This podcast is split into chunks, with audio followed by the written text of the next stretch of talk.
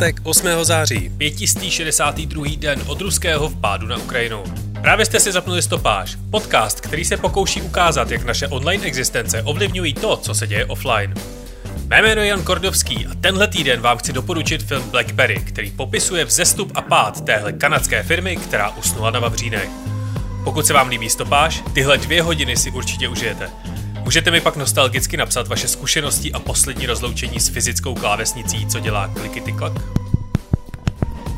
Kromě toho jsem se tenhle týden rozhodl nahradit všechny ty chybějící minuty z posledních dvou stopáží a na rozhovor si pozval našeho Pavla Kasíka. Řešíme smršť technologických konferencí, která se na nás řítí a pak elektronickou tuškou rozebereme, jak je na tom AI po roce v mainstreamu. Ale ještě předtím jsem pro vás jako každý týden vybral přehled těch, alespoň podle mě, nejzajímavějších zpráv z uplynulého týdne.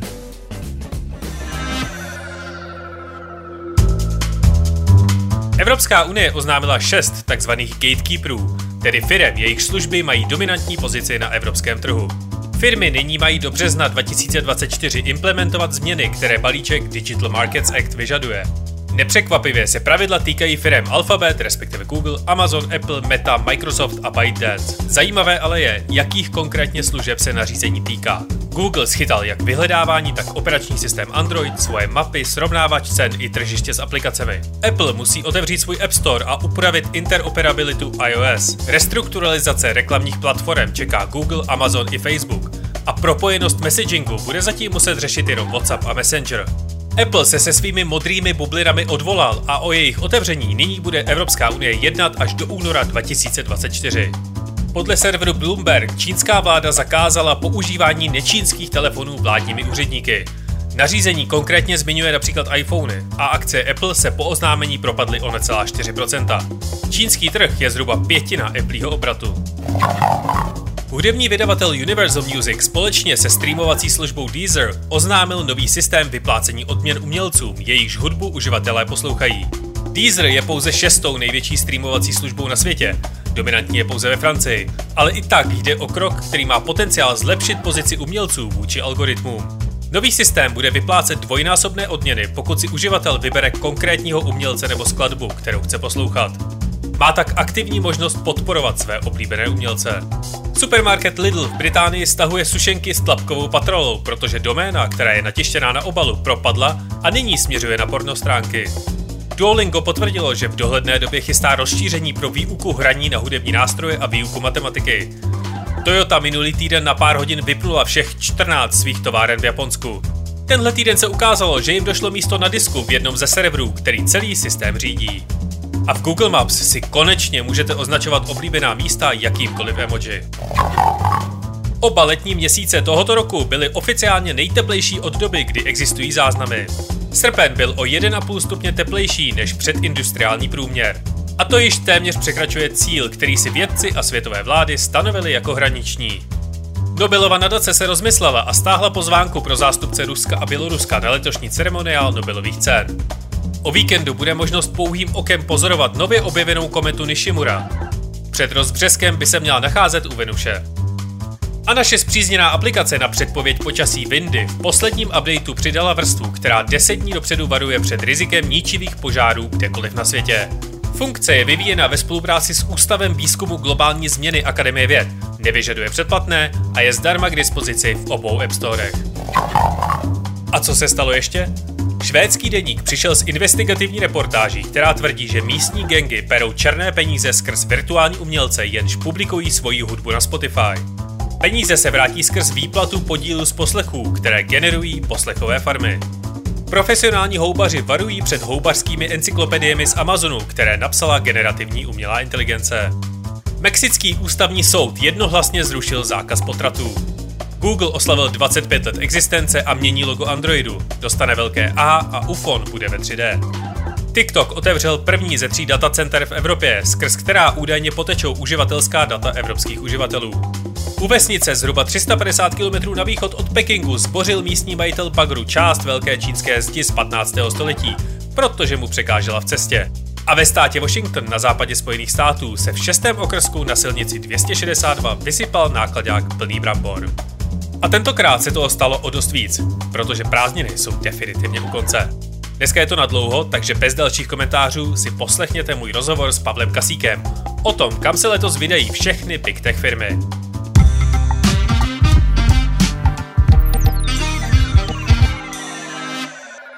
Po letošním rozmarném létě se na nás řítí tsunami technologických novinek a eventů. Je tomu zhruba rok, co začala veřejnost a média operovat s pojmem AI, umělá inteligence. A rozhodně bude zajímavé sledovat, jak se k téhle technologii jednotlivé firmy po roce vývoje postaví. Do dnešní epizody jsem si pozval našeho vědeckého redaktora Pavla Kasíka, aby mi vysvětlil, kam se AI za posledních pár měsíců posunula a co od ní můžeme v dohledné době čekat.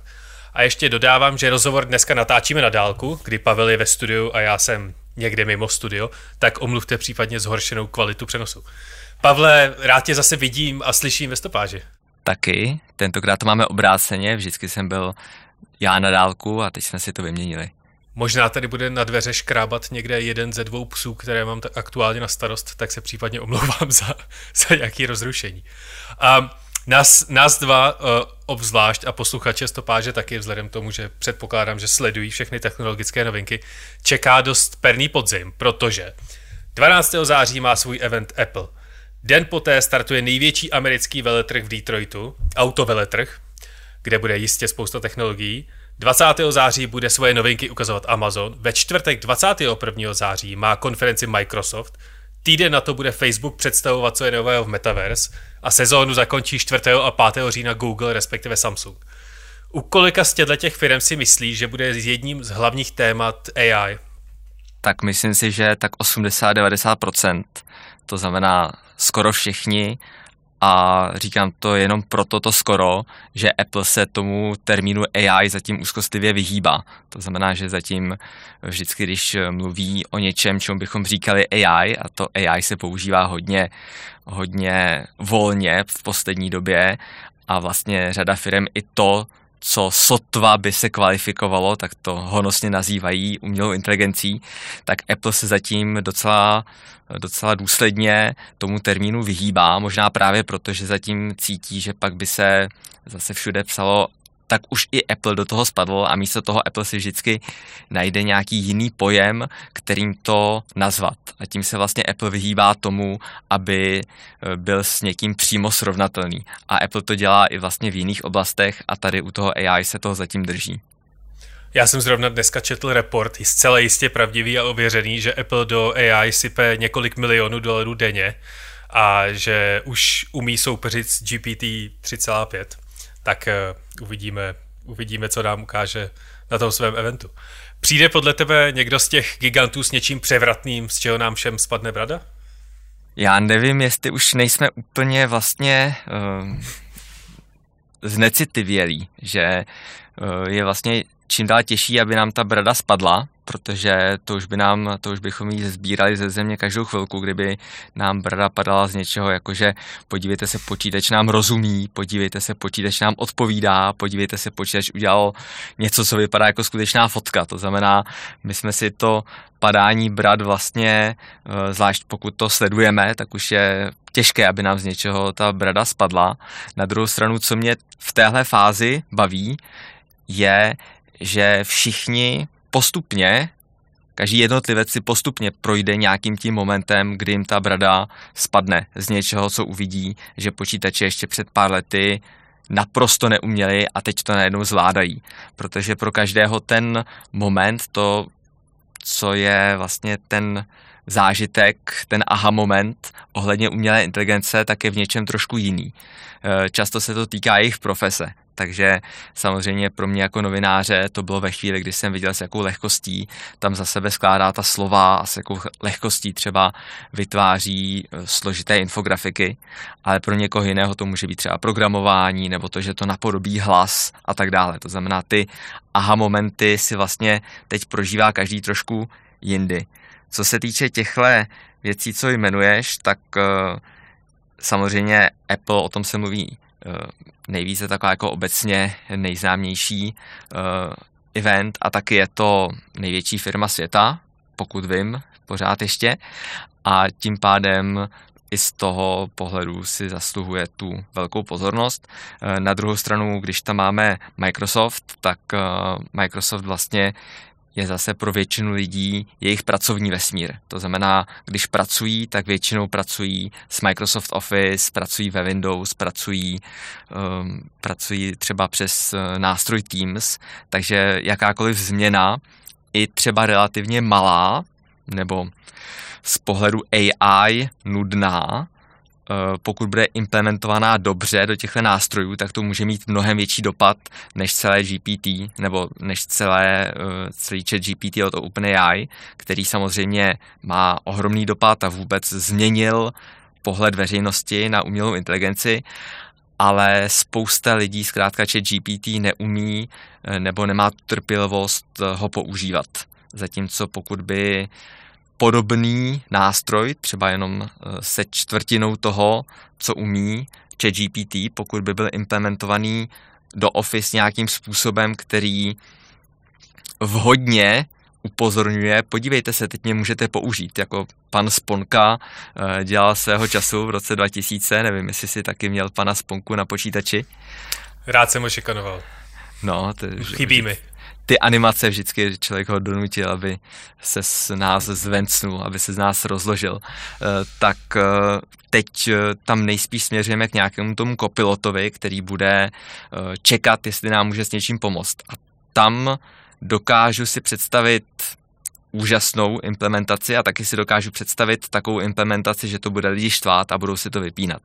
A to bude opravdu zajímavé eh, sledovat a myslím si, že se nedá na základě nějakých eh, korporátních prezentací předjímat, jestli se to povede nebo nepovede, protože i nejlepší technologie eh, můžou být úplně pohřbené, pokud jsou takovým způsobem implementované, že je zkrátka lidé nebudou chtít nebo nebudou umět používat a naopak i relativně podprůměrné technologie můžou uspět, protože třeba se strefí do toho, co se skutečně bude lidem eh, dobře používat a dokáže jim to zlepšit ten den. Já mám po tom roce takový pocit, že ty velké firmy se ještě nestihly úplně roztočit svoje kola a nestihly se zapojit do, naskočit tady na tuhle tu vlnu a že to nejlepší a největší využití mají spíš nějaké startupy a menší firmy, které se soustředí na nějaký jeden konkrétní problém, ale udělají ho tak dobře, že to AI využijí fakt hezky. Přijde ti to stejně?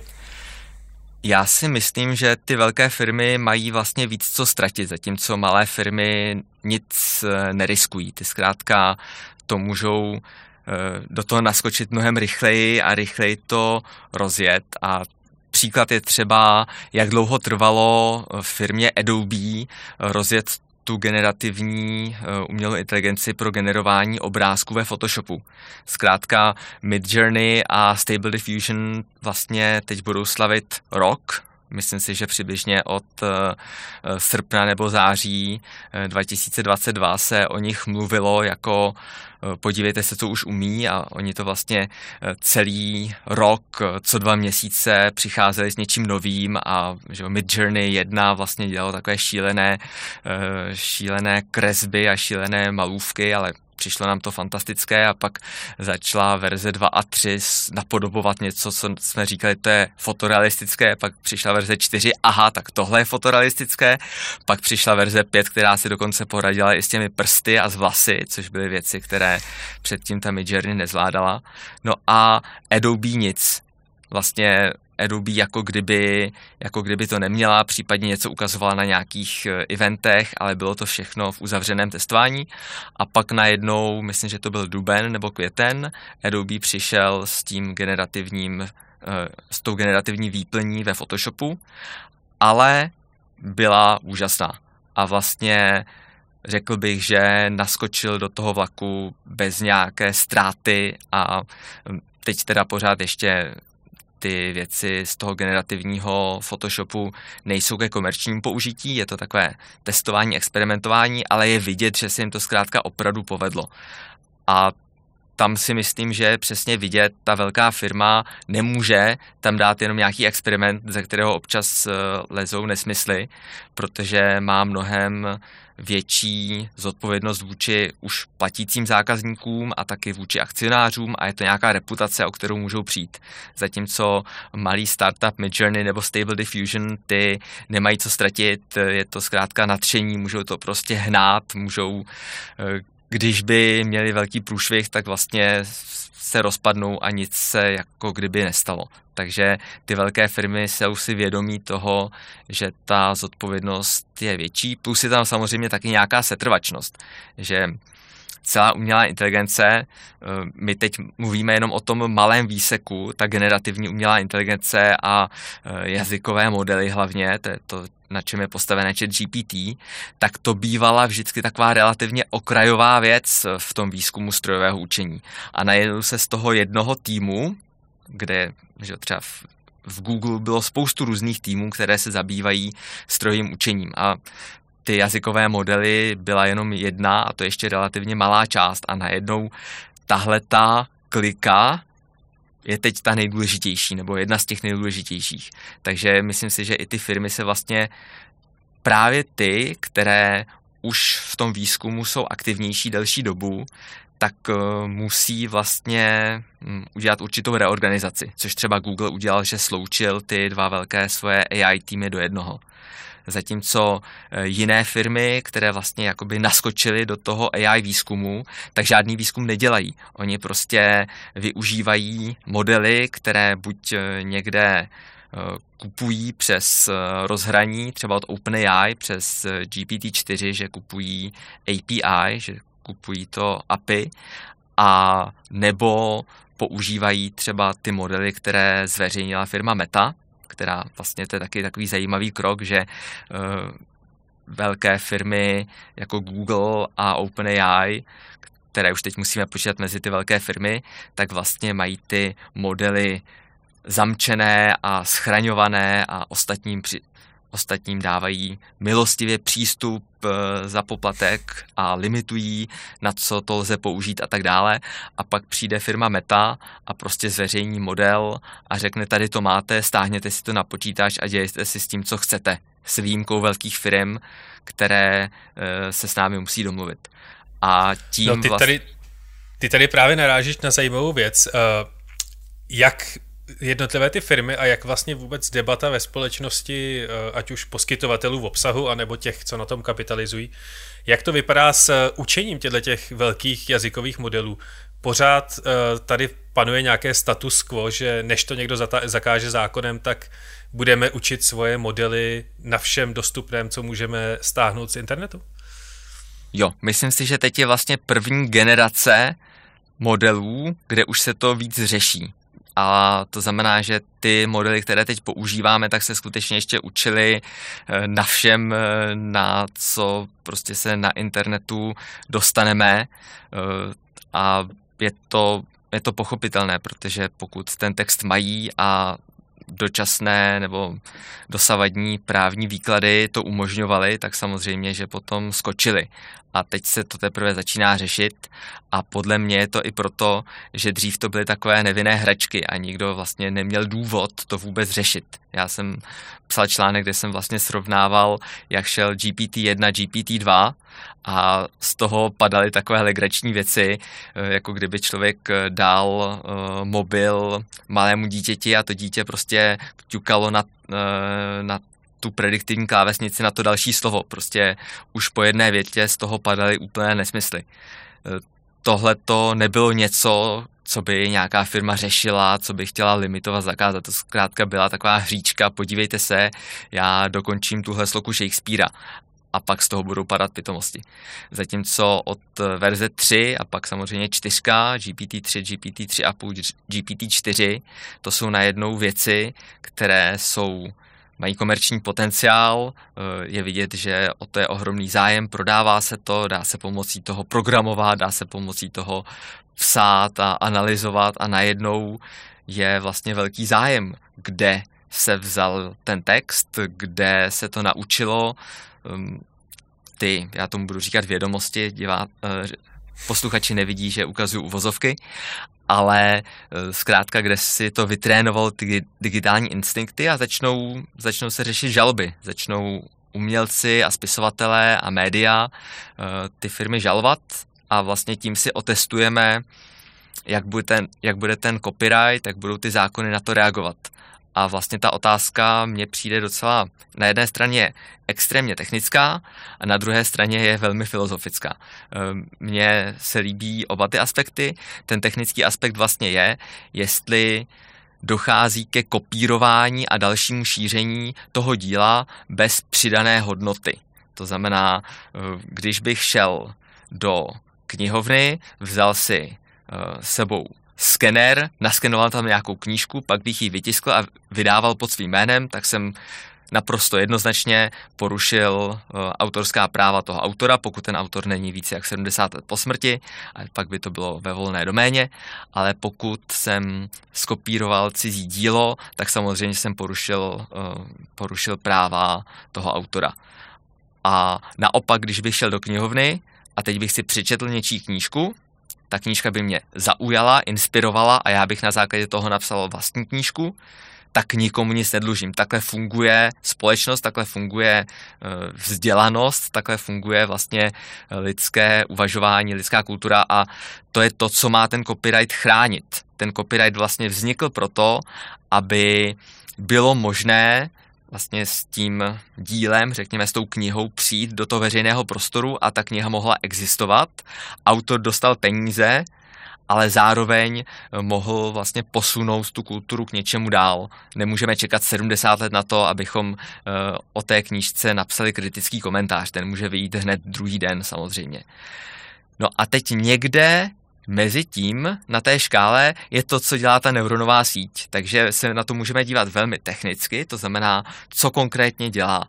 Ona si trénuje tu svoji neuronovou síť, ty váhy eh, na tom vektorovém prostoru, který vznikl tím, že udělá analýzu toho textu. No a teď teda může být otázka, jestli dokáže ten text reprodukovat, tak by se dalo říct, tak pořídila kopii toho textu ale zároveň cítíme, že je to něco trošku víc, protože ona zároveň ten text dokáže parodovat, dokáže se z toho textu poučit, dokáže si z toho textu vzít jenom styl, aniž by si vzala ta jednotlivá slova. Takže vidíme, že to není ten skener, že to není ta kopírka. Na druhou stranu, ta filozofická otázka je, přiznáme teda neuronové síti právo se učit, právo mít tu přidanou hodnotu, nebo to je jenom něco, co vymezujeme, že to dělají lidé. Takže myslím si, že eh, spousta těchto těch eh, právních sporů se odehraje v Americe, protože ti to tam tou svojí eh, kapitalistickou silou utáhnou. To znamená, jak se to rozhodne tam, tak, tak to nejspíš bude ve zbytku světa. I když samozřejmě nemusí to tak být. Mohli bychom udělat pravidlo, které bude jiné. Ale zatím to tak eh, často bylo, že když eh, se nějakým způsobem rozhodlo v Americe, tak to ty tamní společnosti natolik ovlivní, že je to pak de facto pravidlo všude. No a teď, když si představíme, že já jsem třeba největší český žijící odborník na rybníkářství, mám svůj vlastní blog, kde píšu svoje poznatky o nejnovějších trendech v rybníkářství a je to tak níž věc a tak níž informace, která může zajímat jenom nějaké úzké okolí lidí, že nechci, aby ten můj blog si načetli žádní roboti, protože je úplně jasné, že budou používat moje data a moje informace. Existují nějaké uh, nástroje, jakými můžeš ty roboty zablokovat? Tak eh, pokud vím, tak zatím jenom OpenAI zveřejnilo návod, jak eh, jejich, jejich crawleru, to znamená jejich takovému tomu pavoukovi, robotovi, co leze po webech a vždycky, když vidí odkaz, tak jde na ten odkaz a z toho odkazu zase na další a takhle postupně proleze celý web. Tohle dělají vyhledávače, jako seznam Google a všechny vyhledávače, co hledají full text, tak takhle vlastně leze teď po webu i ten robot od OpenAI. A když dáme do textového souboru robots.txt, když dáme na svůj web informaci tam je přesně nějaká ta formulace disallow, eh, to se dá skopírovat samozřejmě, to se dá najít, jak to přesně formulovat, tak ten robot slibuje, nebo firma OpenAI slibuje, že tohle bude respektovat a z toho textu se nebude učit. Samozřejmě to neznamená, že to budou respektovat další a stejně tak to bylo vždycky i v době vyhledávačů, prostě jenom protože eh, velké vyhledávače tyhle věci respektují, tak to neznamená, že všechny ostatní vyhledávače to budou respektovat. Dokážu si představit, že se snadno dá udělat robot, který naopak bude hledat. Podívejte se, budu schválně indexovat jenom ty věci, které jsou robotům zakázané a nikdo mu v tom vlastně nezabrání, protože je to, protože je to na webu dostupné. Uh, ty věci se asi dají nějak prokázat, dalo by se asi ukázat, podívejte se, naučilo se to na mých textech, protože to ty moje texty reprodukuje. A to pak bude součástí těch sporů a bude to asi docela zajímavé sledovat. Já jsem na tohle třeba docela změnil názor, když jsem viděl, jaké obrázky dokázali dostat z toho modelu Stable Diffusion, že se vlastně dokázali přiblížit některým těm fotkám a hm, malůvkám z těch trénovacích dat, protože původně jsem opravdu to bral tak, že ten model je natolik malý, to znamená, že když bychom si vzali eh, když bychom na disk uložili všechny ty obrázky, ze kterých se to naučilo, tak ten model je třeba 10 tisíckrát, 100 tisíckrát menší. Někdy i ještě menší. To znamená, že logicky se nemohl, nemohly se tam ty obrázky uložit. Že? Ty obrázky už jsou komprimované, takže on ještě nemohl je 10 tisíckrát zkomprimovat. Na druhou stranu, když jsem pak viděl, že se výzkumníkům podařilo z toho některé ty obrázky vlastně dostat relativně jednoduchými prompty, že je evidentní, že tam ten původní obrázek je, tak si dokážu představit, že takovýhle spor by pak u toho soudu prohráli. A teď vlastně je ale otázka, co, co chceme. Jo, jedna věc je, že tady jsou nějaké ty modely a ty by v těchto soudních sporech e, neuspěly, nebo by se řeklo, že porušují e, nějaká práva. No ale teď si musíme jako společnost říct, co teda vlastně chceme. Chceme, aby umělá inteligence tady byla, nebo aby tady nebyla, nebo aby byla ale nějaká jiná, než jakým směrem se vyvíjí teď, protože já si myslím, že už je nereálné říct, že teď teda to zatáhneme za brzdu a vrátíme hodinky o dva roky zpátky a prostě si řekneme, že se nám to jenom zdálo a že vlastně tyhle věci neexistují a že je nechceme. Já si to neumím představit a už jenom proto ne, že spousta těch modelů vlastně není jenom na serverech těch velkých firm, ale už si je vlastně mohl kdokoliv stáhnout. Já mám několik těch modelů stažených k sobě na počítač a vlastně si můžu generovat texty, když mnohem pomalej, ale můžu generovat texty uh, vlastně bez jakéhokoliv připojení k internetu a takových... Prostě džin už je, spa, džin už je pryč z lahve. Přesně tak, jedno z těch, uh, jedno z těch kliše, kterými už čtenáři píšou, abych je do těch článků nepsal. Uh, ty si na seznam zprávách rozjel hodně praktickou sérii článků, ve kterých moc hezky ilustruješ, uh, jak využít AI ke svému prospěchu nebo k učení, k učení sebe, k učení dětí. A už je ta technologie podle tebe na takové úrovni, že ji zvládne úplně každý, i bez třeba těch tvých návodů?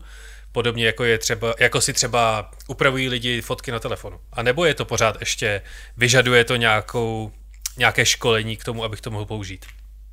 To je dobrá otázka, protože já si myslím, že kdokoliv, kdo si s tím bude chtít hrát a skutečně bude to chtít objevit, tak eh, žádné velké školení nepotřebuje. Možná eh, takové školení nebo nějaká nalejvárna, nějaký, mm, nějaký třeba článek eh, k tomu konkrétnímu videonávod, tak všechno tohle to vám může usnadnit ty začátky, nastartovat to a nějaké vlastně lekce de facto přeskočit, protože vlastně ty slepé uličky někdo prošel za vás, ale pokud někdo opravdu si s tím chce hrát, tak vlastně nic v cestě nestojí.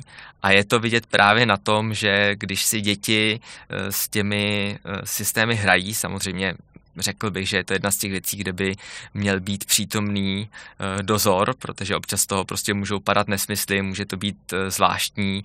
Já jsem generoval dětem nějaké pohádky a v uprostřed té pohádky to přepnulo do velmi existenciálního hororu a bylo prostě na mě, abych řekl, no a tady e, nám vypadlo spojení, tak to zkusíme znovu, protože jsem nepotřeboval, aby z toho e, byly nějaké noční můry. E, takže takových věcí hrát si s tím může kdokoliv a kdo má trpělivost a náladu, tak eh, vlastně postupně začne objevovat, jak mu to může být užitečné. Řekl bych, že většina lidí tuhle trpělivost nemá. Buď proto, že k tomu jsou nedůvěřivý už od začátku, což naprosto chápu, je to naprosto správný, uh, pragmatický přístup k technologiím, prostě jenom protože firmy něco vychvalují, jenom protože tvrdí, podívejte se, tohle budoucnost, tak to neznamená, že to je budoucnost. Takže všem tleskám za to, že neberou uh, prohlášení firem a prohlášení technologických novinářů eh, jako nějaké slovo boží, ale že jsou prostě k tomu nedůvěřiví a že eh, ověřují, jestli to pro ně má skutečně eh, ten dopad, jak se mluví, že to je přece ohromná, největší změna od vynálezu internetu, příchodu elektřiny a tak dále. Na druhou stranu setkávám se často s tím, že lidé vlastně už předem jsou s tím hotoví. Předem vědí, že to k ničemu nebude. Takže dám příklad, předem vědí, že chat GPT je nesmysl, že je to nafuknutá bublina a takhle k němu teda přijdou a řeknou, kdo je prezidentem České republiky. A chat GPT odpoví, že prezidentem České republiky je Miloš Zeman, protože má samozřejmě data do roku 2021, kdy skončilo trénování to, nebo skončil sběr dat pro trénování toho modelu GPT-4. No a takový člověk si řekne, aha, tak to je nesmysl, protože to je, má to zastaralé informace, je to, k čemu mi takováhle, takováhle věc bude. Nebo přecení ty schopnosti, ne, ne, neodhadnou nebo nepochopí, v čem je teda ten přínos. To znamená, mají pocit, že je to databáze, což není. Vlastně jedna z věcí, na které velké jazykové modely určitě nemůžeme použít, je e, získávání důvěryhodných informací. Ony se totiž často strefí do té pravdivé informace a tak z toho můžeme mít dojem, že na to můžou být užitečné, ale ve skutečnosti je to jako kdybychom měli nějakého opilého maturanta na potítku, který prostě musí něco říct a nesmí říct nevím, protože když by řekl nevím, tak určitě je to problém. Zatímco když to zkusí typnout, tak se třeba možná strefí a možná to opravdu byl Hinajs, nebo možná to opravdu byla Němcová, takže prostě to zkusí a v nejhorším ho opraví. A takhle vlastně to dělá ten jazykový model, což nechceme od pracovního nástroje. My u pracovního nástroje, když se ptáme, jaká je rozloha tohohle města, tak chceme vědět, jaká je rozloha toho města, nebo informace nenalezena. Nechceme odhad, to odhadnout si umíme věci sami.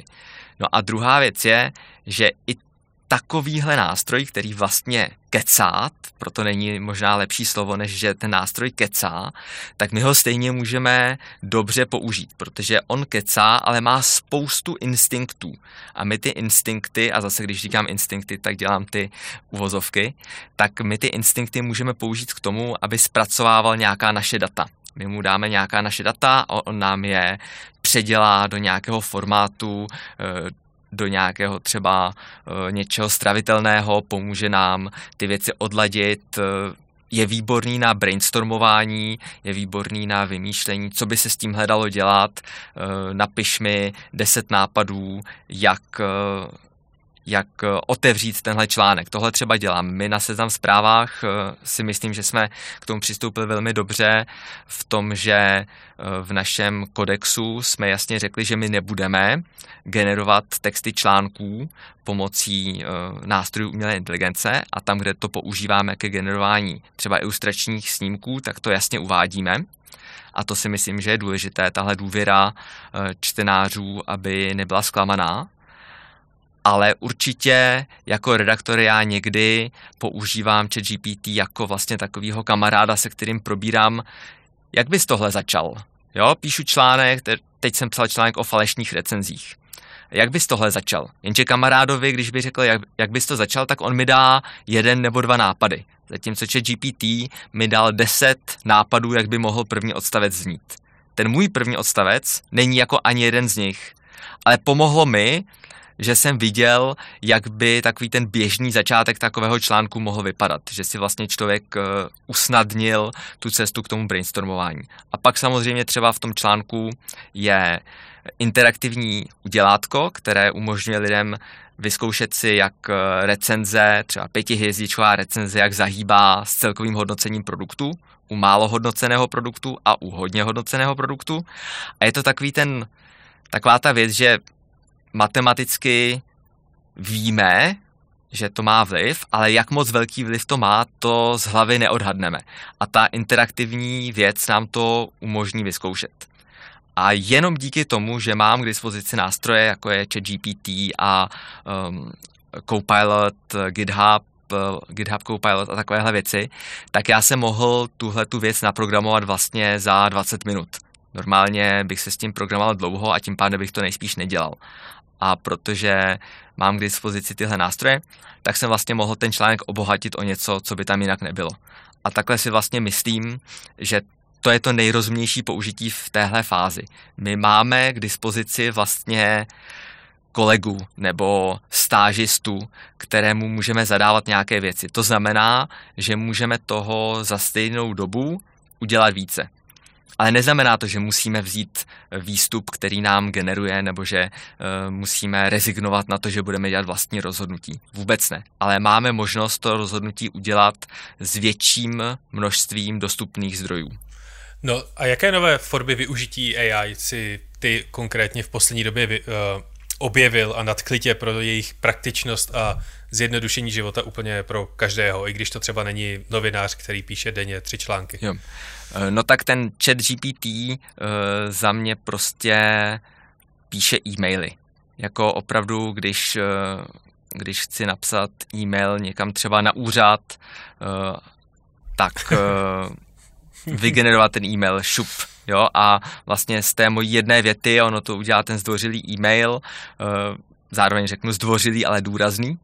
A uh, já pak vlastně upravím ty části, doplním ty údaje, které tam je potřeba doplnit, to znamená neposílám chat GPT uh, svoje čísla a takovéhle věci. Um, další zajímavé využití je je to spíš taková hra s kreativitou, ale já teď dělám komiksy, Jo, prostě eh, neumím kreslit, neumím malovat, nemám nějak zvlášť eh, rozvinuté grafické cítění na to, abych něco takového tvořil, ale teď najednou můžu tvořit komiksy. Takže jsem dělal nějaké komiksy jako třeba dárky lidem, takže jsou to vlastně takové osobní dárky, které normálně by mohl udělat jenom někdo, kdo se profesionálně věnuje takové věci a já jsem to takhle zvládl za chvilku. Eh, docela zajímavé je, že to vytváří souhrny, to znamená, když třeba teď mě přišlo, eh, myslím, že celkově to bylo asi 50 stránek PDF eh, z jedné instituce, abych prostudoval, tak jsem to prostě hodil do, do chatu, tentokrát ne chat GPT, ten nezvládá takhle dlouhé dokumenty, ale do Claude od Anthropic, tak jsem to tam nahrál a pak jsem si vlastně povídal s tím PDFkem. Takže jsem vlastně se ptal, a e, co se ode mě chce, abych přinesl za dokumenty. A ono to z toho vytahalo. A zároveň jsem mu řekl, a vždycky mi řekni, kde přesně z toho dokumentu si to zjistil, abych věděl, že si nevymýšlí. A jasně, je to spíš taková mm, zkratka, určitě bych jako za to nedal ruku do ohně, určitě bych lidem doporučoval, že kdy, kdykoliv o něco jde, tak aby si skutečně ty věci četli, ale je spoustu spoustu případů, kdy to zkrátka člověku urychlí e, nějaké rychlé rozhodování nebo um, nějakou rychlou akci. Ty, ty normálně digitalizuješ stát, ale z té druhé strany, takhle to nebylo myšleno. No. přemýšlím, uh, jako určitě nejzábavnější je pořád generování obrázků. Tam si myslím, že to není nějaká jako úplně praktická věc, pokud někdo nedělá, ale i jenom to, že si vlastně člověk vygeneruje třeba ilustrační, uh, ilustrační ukázku třeba k příspěvku na sociálních sítích, jo, nebo že vlastně má fotku a t- jako ta úprava fotek, tam buď třeba ta generativní výplň ve Photoshopu beta, anebo zdarma ve Photopea, tak vlastně člověk vybere část fotky a řekne, co tam má být a ono se to tam objeví. Podobně jako svého času mobily zpřístupnili dobře vypadající fotky komukoli, nejenom lidem, co měli peníze a čas na ovládnutí zrcadlovky, tak eh, dnes vlastně tyhle ty generativní nástroje umožní komukoliv dělat opravdu dobré, pokročilé, realisticky vypadající montáže. A to není jenom ta nevýhoda, já o tom taky často píšu jako o nevýhodě, jo, že to vlastně umožní vytvářet falzifikáty a rádoby kompromitující materiály a falešné zprávy a tak dále. Ale ono to taky znamená, že vlastně si budete moci vyčistit fotky z dovolený, že když eh, vám tam někdo vlezl do záběru, tak vy to opravíte, že když eh, když vašemu příbuznému uh, pelichají vlasy, tak vy to na té fotce můžete doplnit, jako kdyby nepelichali. Tam to jsou zase jsou to maličkosti, které by nám normálně nebyly vůbec dostupné. Já jsem se, já mám nějaké kurzy Photoshopu a uh, v rámci školy jsem taky měl nějaký, uh, nějaký semestry, kdy jsme se učili s Photoshopem a tak vím, jak těžké je dělat věrohodně vypadající koláže, tak aby prostě člověk třeba vyretušoval projíždějící auto z té fotky, protože tam nestačí odstranit to auto, to je jednoduchý. A člověk musí doplnit to, to co není vidět, to, co vlastně to auto zakrylo.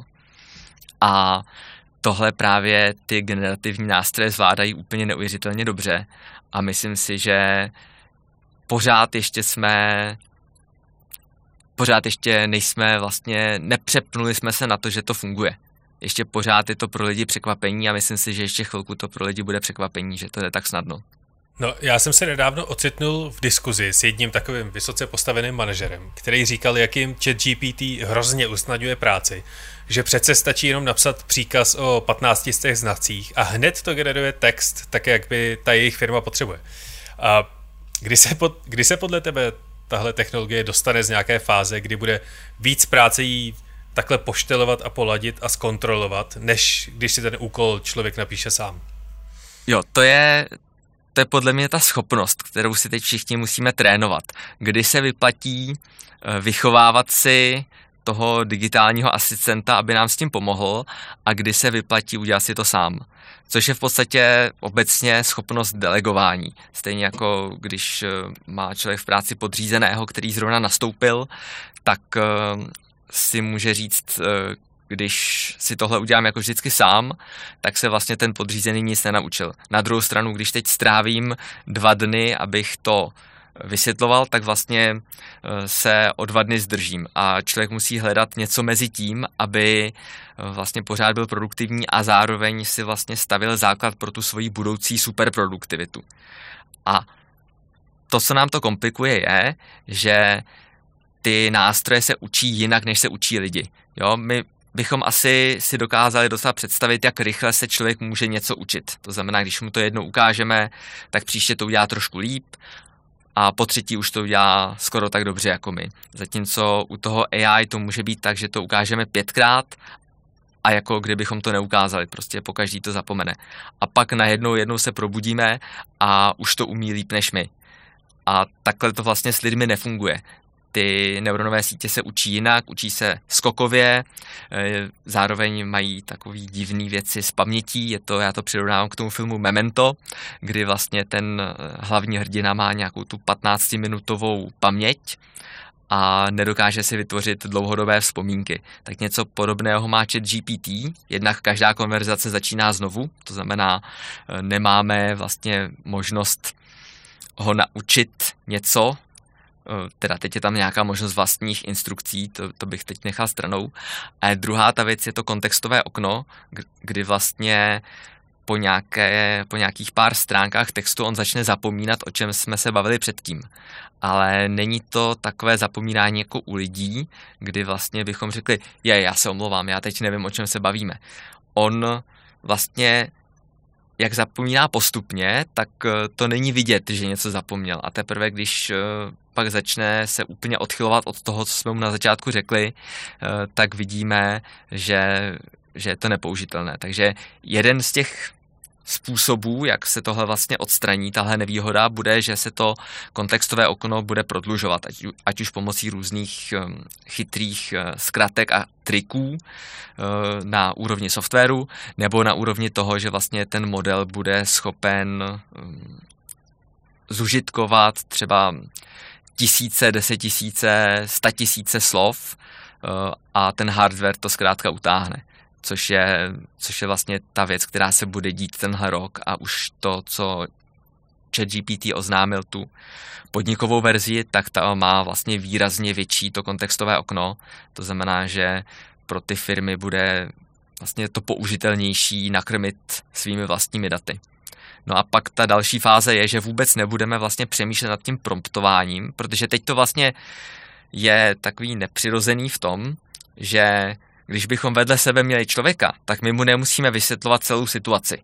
Jo, když by s námi přišel kolega někam a tam je potřeba něco udělat, tak my nemusíme tomu člověku říct, tak a teď si můj kolega. To on ví, a nemusíme mu říkat, teď si v téhle budově, to on taky ví. Zkrátka spoustu věcí ví a tím pádem ten náš prompt, ten náš příkaz může být relativně krátký, protože všechny ty informace, co ten kolega vidí, vidí to, co vidíme my a možná mu musíme říct, na co se má zaměřit, eh, co je cílem a tak dále. Musíme se skoordinovat ohledně těchto věcí, které nejsou na první pohled vidět.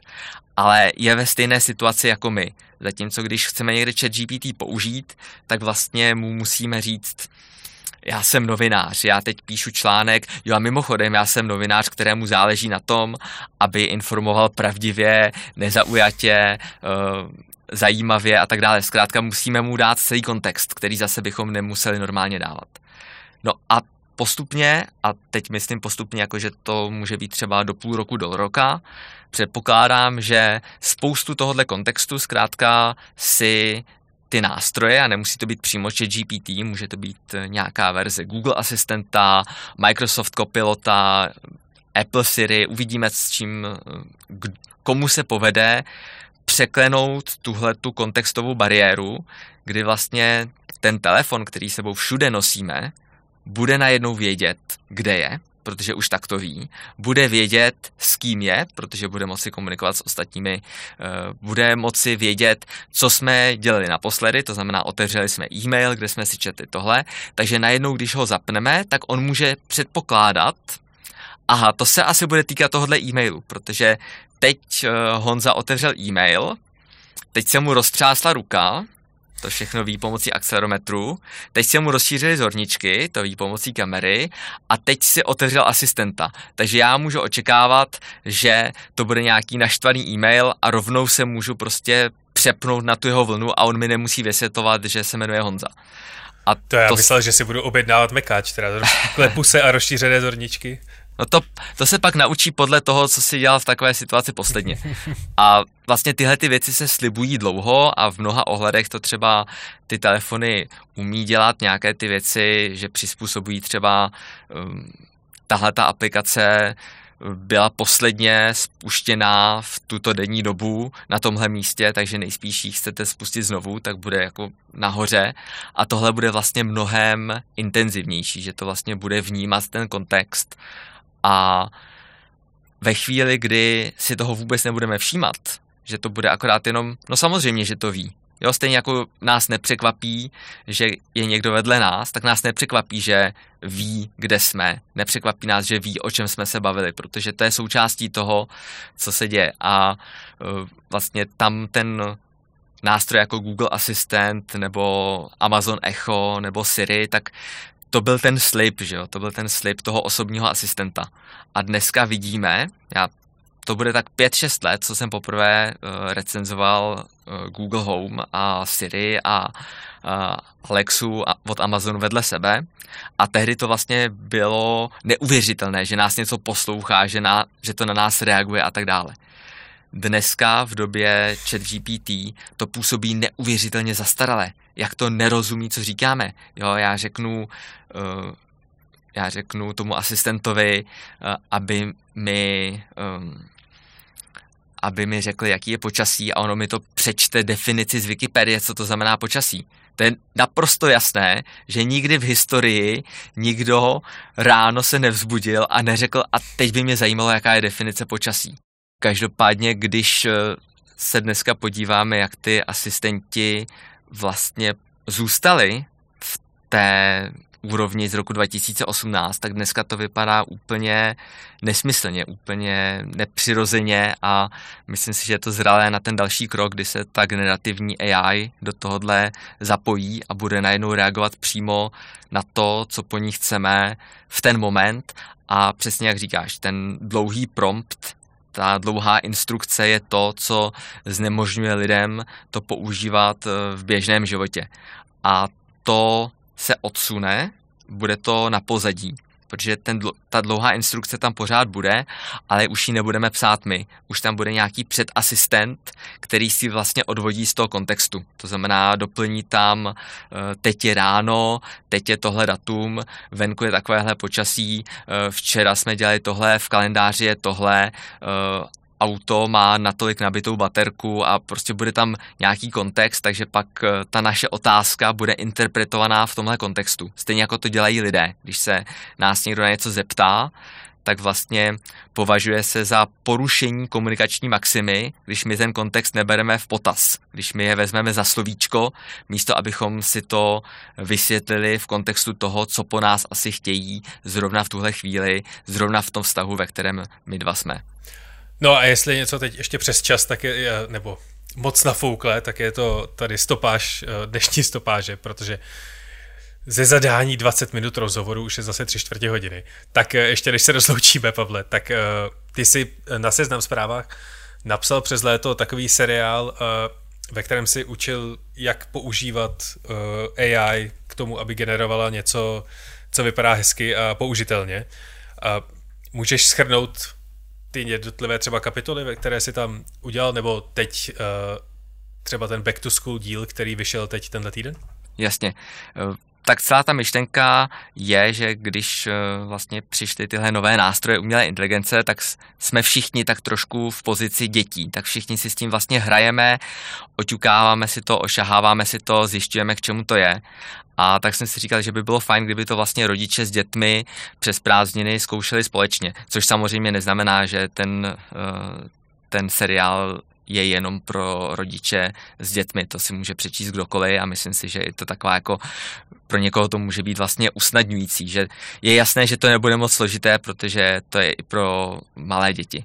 Eh, Probírali jsme jak generování textu, třeba na příkladu nějakých pohádek a zároveň třeba ukazovat, k čemu ty jazykové modely nejsou, že eh, když se zeptáme na nějaké záludné otázky typu kolik má noha židlí, takže ho třeba zmateme. Myslím si, že nejzajímavější bylo právě generování různých obrázků a fotomontáží. Moje oblíbené je image to image, to znamená vyfotíme fotku, reality a pak si vlastně představíme, co jiného by na té fotce mohlo být a pomocí umělé inteligence, pomocí Stable Diffusion tu fotku vlastně přizpůsobíme. Takže třeba vyfotíme pečivo a pak řekneme, to je galaxie, to je mléčná dráha a ono to tam vlastně najde ty spirály a jsou to opravdu fantastické věci, které si můžete dát, eh, vytisknout a dát na stěnu a je to úžasné umění. Eh, pak jsme dělali nějaké různé komiksy, pohádky, programování jsme zkoušeli, to myslím si, že je schopnost, která vlastně se teď zase přiblíží více lidem. Eh, někdo se, někdo se mě ptal, jestli vlastně má vůbec cenu učit děti nějaké programování v době, kdy to programování bude dělat umělá inteligence.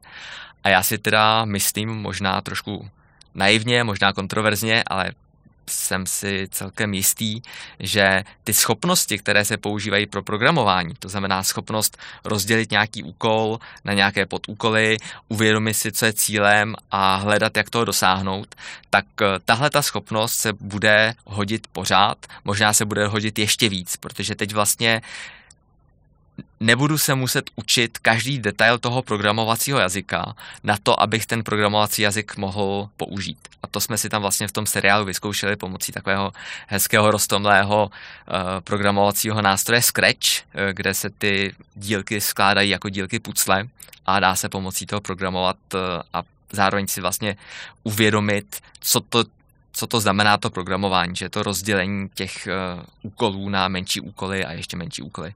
No a teď ten návrat do škol, to je vlastně to, co teď asi by měli řešit relativně všichni, zvláště ti, co mají děti školu povinné. Budeme dětem zakazovat tyhle ty moderní nástroje, nebo je budeme podporovat, nebo budeme dělat něco mezi tím. To znamená, že budeme říkat na tohle, to budeme používat a na tohle pozor, tam to naopak používat nebudeme. A myslím si, že docela, vlastně mě docela těší, že ten názor, ve kterém jsem si ještě před půl rokem přišel docela osamocený, to znamená, pojďme to, pojďme to dětem ukázat, pojďme je v tom podpořit, tak teď je to názor převládající. To znamená, většina těch eh, poradenských orgánů a um, organizací a škol vlastně neříká, budeme zakazovat eh, chat GPT a nástroje umělé inteligence, ale budeme je používat a budeme to společně objevovat, budeme společně hledat, k čemu to smysluplně využít a kde naopak mají takové slabiny, že by to bylo škodlivé a tam budeme pomáhat žákům rozpoznat, v čem ty slabiny spočívají, aby si jich byli vědomí. A to si myslím, že je vlastně něco, co bychom se měli učit všichni, nejenom ti, co chodí do školy.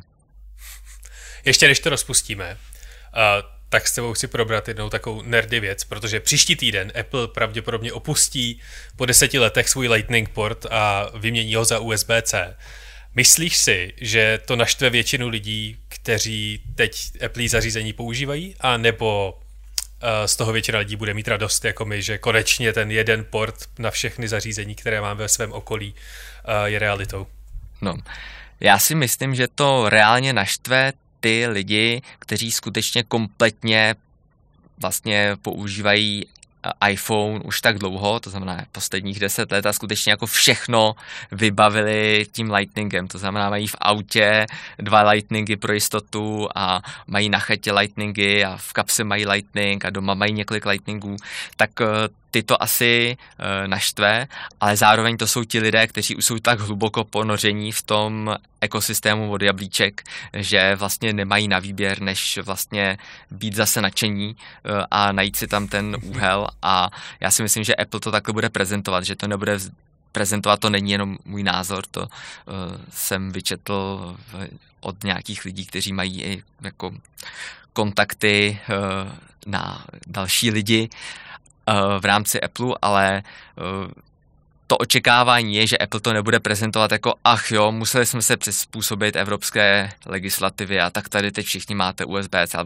Fantastické, konečně USB-C i na iPhoneu. Nyní můžete nabíjet rychleji, přenášet data rychleji, nyní můžete propojit všechno s tímhle a ještě s tímhle. Takže myslím si, že to bude prezentované jako jednoznačná výhoda, což vlastně nakonec je. Já si myslím, že eh, Apple k tomu směřoval, že by tam USB-C časem taky dal a jenom vlastně, jenom vlastně ne, asi to ještě neplánoval pro iPhone 15, ale určitě to někdy na pořadu dne bylo. Já během té úterní keynote tak budu v divadle, takže poprvé asi za 10 let týdny uvidím live. Ty to budeš zpracovávat na seznam zprávy?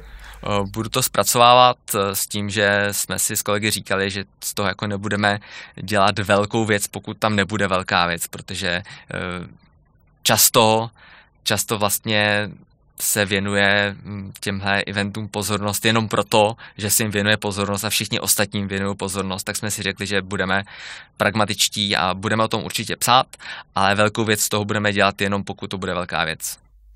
Tak jo, tak eh, v úterý na seznam zprávách nebo v divadle s vědeckým redaktorem Pavlem Kasíkem. Pavle, já ti moc děkuji za tvůj čas a expertízu. Bylo to super. Díky moc.